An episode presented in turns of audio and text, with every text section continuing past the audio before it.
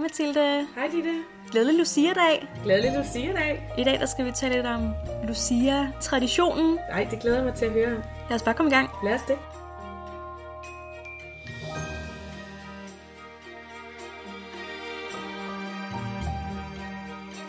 Dagens afsnit starter vi med at tage en tur tilbage til 200-tallet. Hold da op, det var langt. Historien foregår på Sicilien, og her er der en pige, hvis mor hun er dødssyg. Men på mirakuløs vis, der er den her mor altså helbredt. Og pigen, hun øh, er så taknemmelig, at hun aflægger et kyskhedsløfte. Simpelthen til ære for Gud, som har helbredt hendes syge mor. Øh, Og hvis man ikke kunne gætte det, så var det selvfølgelig Lucia, vi taler om her. No kidding.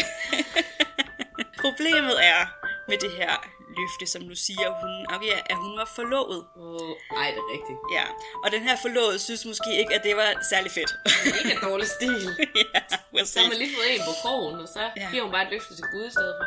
Ja, og det ender Nej. faktisk også med, at han angiver hende, simpelthen fordi, at øh, kristne var forfulgte, øh, og hun var jo kristen. Nå. Så øh, bliver hun dømt til at skulle arbejde på et bordel. Ej, er det rigtigt? Ja, sindssyg straf.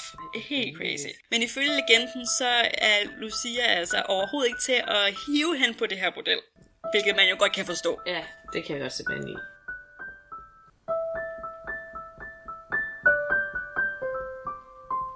En senere legende, som kommer fra 13-1400-tallet, øh, fortæller også, at hun er så smuk, at alle mændene de simpelthen må have hende. Okay. Men for ikke at friste dem, så stikker hun sine egne øjne ud. Ej. Rimelig øh, vild historie. Øh, men den er ikke engang slut der, fordi efter hun har stukket sine egne øjne ud, for ikke at friste alle de her mænd, øh, så gror de tilbage, og de er endnu smukkere, så smukke som Jomfru Marias øjne. Okay, altså øjnene går tilbage. Øjnene går tilbage, og det er simpelthen, der er ingen grænser for, hvor helt fantastisk hun er, hende her, Lucia. Okay, ja. Men det ender altså med, at øh, fordi Lucia hun ikke vil arbejde på det her bordel, bliver hun dømt til døden. Ja, okay. Øh, og hun skal brændes på bålet. Men igen, hun er jo så from og god, at den her ild, den kan altså ikke røre hende. Øh, så hun ender sine dage ved at blive stukket af et svær af en af de her bødler. Og øh, på Sicilien, hvor alt det her det foregår, der opstår der en sådan Lucia-kult, kan man nærmest sige. Øh, og i 500-tallet, der bliver hun gjort til helgen. Ja, okay. Ja. Ja.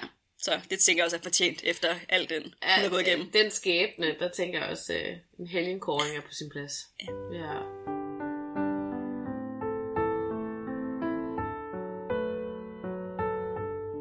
Og det er faktisk et rent tilfælde, at der er en sammenhæng mellem den Lucia-tradition, vi har i dag, og den Lucia-fortælling, jeg lige har fortalt dig. Fordi det er faktisk kun dagen, det har til fælles. Nå, okay. Lucias helgendag var oprindeligt den 21. december, som er årets mørkeste dag, så den her lysfejring, den passer jo rigtig fint sammen med, med netop den dag. Men øh, i 1700-tallet, der skifter vi kalender, så der ender det altså med at blive rykket til den 13. december, Som dag. som er i dag. Ja. ja.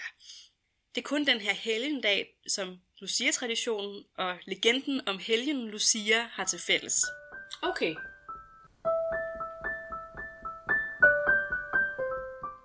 Det er især det vestlige Sverige, man har haft mange øh, traditioner tilknyttet til den her dag. Man øh, kaldte det for lussenat. Okay. Kan du gætte hvorfor? Øh, noget med nogle lus.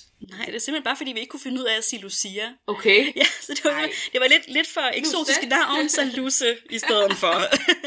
Åh, oh, Skandinavien. øh, og i øh, 1764, der er der en provst, der beskriver sådan en Lucia-fejring i Vestergotland. Og der beskriver han, hvordan en af husets kvinder kom ind i stuen klædt ud som en juleengel med lys i hænderne. Og der øh, serverede hun det, man kalder for lussebitten. Det er en slags bagværk, men som også dækker over øh, en betegnelse for en julefrokost, man holdt øh, dagen før Lucia-dag. Og efterhånden som tiden går og traditionen udvikler sig, så begynder den her Lucia at miste sine vinger. Hun er ikke længere en engel, hun er bare klædt i hvidt. Og i starten af 1800-tallet, der begynder hun også at have levende lys i en krans, som hun bærer på hovedet, i stedet for at have dem i hænderne. Nu begynder det jo at lyde som noget, man kender. Det gør det bestemt. Men på det her tidspunkt der er det altså kun i velstillede familier mm. i Vestsverige, mm. at den her tradition okay. den foregår. Så det er sådan ret begrænset, øh, hvor udbredt det er. Ja.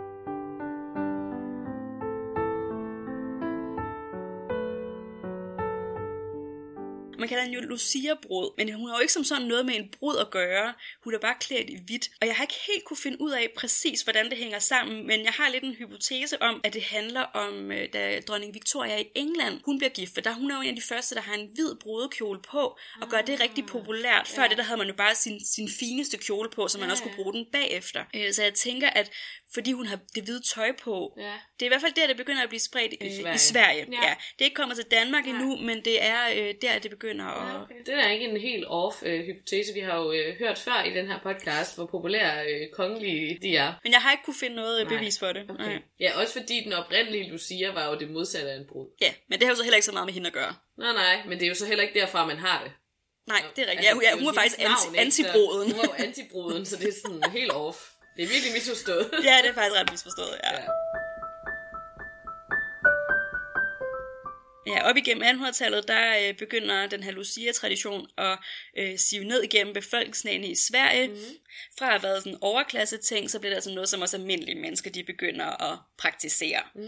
Når vi kommer op i 1920'erne og 30'erne, så er det især en foreningsfest. Ligesom vi også hørte om, at julefrokosterne var en foreningsting, så er det altså også i Sverige en, Lucia, altså en Lucia er også en foreningsaktivitet, kan Ja. man sige. Og især afholdsforeningerne, de var med til at Ah. udbrede øh, den her tradition. Det er i hvert fald modsætningen til de foreninger, der holdt julefrokoster, forestiller jeg mig. Ja, der kan man så sige, det har jo nok været en, en anden måde. I stedet for alt det drikkeri, så har man haft en Lucia-fejring. En uskyldig Lucia-fejring i hvidt. Præcis. Ja.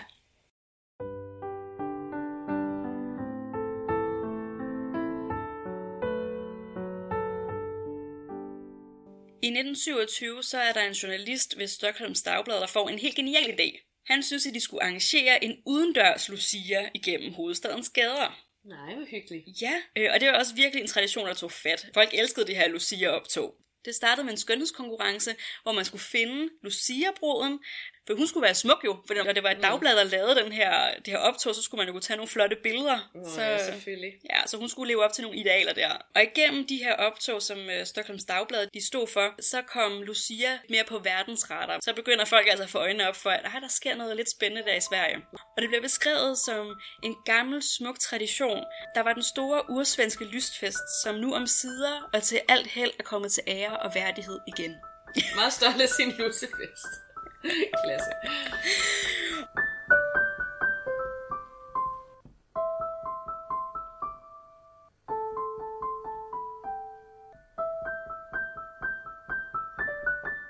Og det opdager man altså også i Danmark, de her Lucia-optog. Og den første danske Lucia-blod blev fundet i forbindelse med en Lucia-fest og skønhedskonkurrence, Ah. øh, som Ubladet Weekend holdt i 1944. Okay. Så der er alligevel en del år efter. Ja, det er det faktisk. Ja.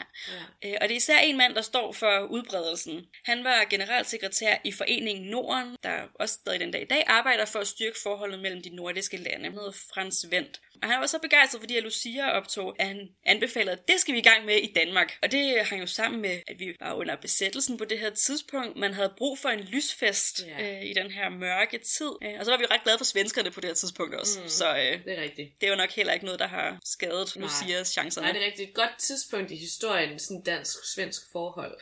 Der er ellers ikke så mange af dem. Men, Men, øh, Nej, der har været problematiske perioder, men det gik meget godt lige her. Ja, det er rigtigt. Øh, men det er først efter krigen, at det sådan for alvor kommer i gang. Der er jo, Ja. som du fortalte i afsnittet om besættelsen, var det sådan svært med sterinlys, og generelt var der mørklægning. Så Nej, lige præcis i det hele taget, så besættelsen er jo sådan en mørk tid, så, så det der med, at festen tager fat bagefter, det giver jo god mening. Men altså, så må man også sige, så vi virkelig kommet efter det, mm-hmm. efter krigen. Øh, det er i foreninger, på plejehjem, i skoler.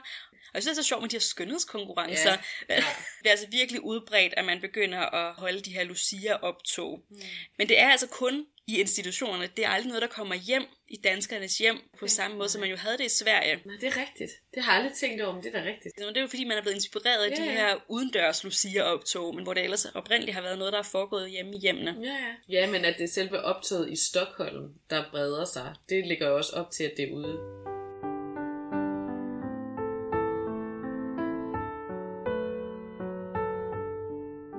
Heroppe i, i nyere tid, så er man i Sverige igen begyndt at fejre Lucia sådan på den gammeldags måde, kan man sige, derhjemme i hjemmene, øh, med en Lucia-opvartning, mm. kalder de det. Det er altså et kvindeligt familiemedlem, øh, der kommer ind med lys i håret om morgenen og vækker familien med varm kaffe og øh, lussekatter. Bagværk med, med safran og marcipan og rosiner. Og det er jo også, ja, som sagt, den dag, man holder julefrokoster, typisk i de svenske arbejdspladser. Okay.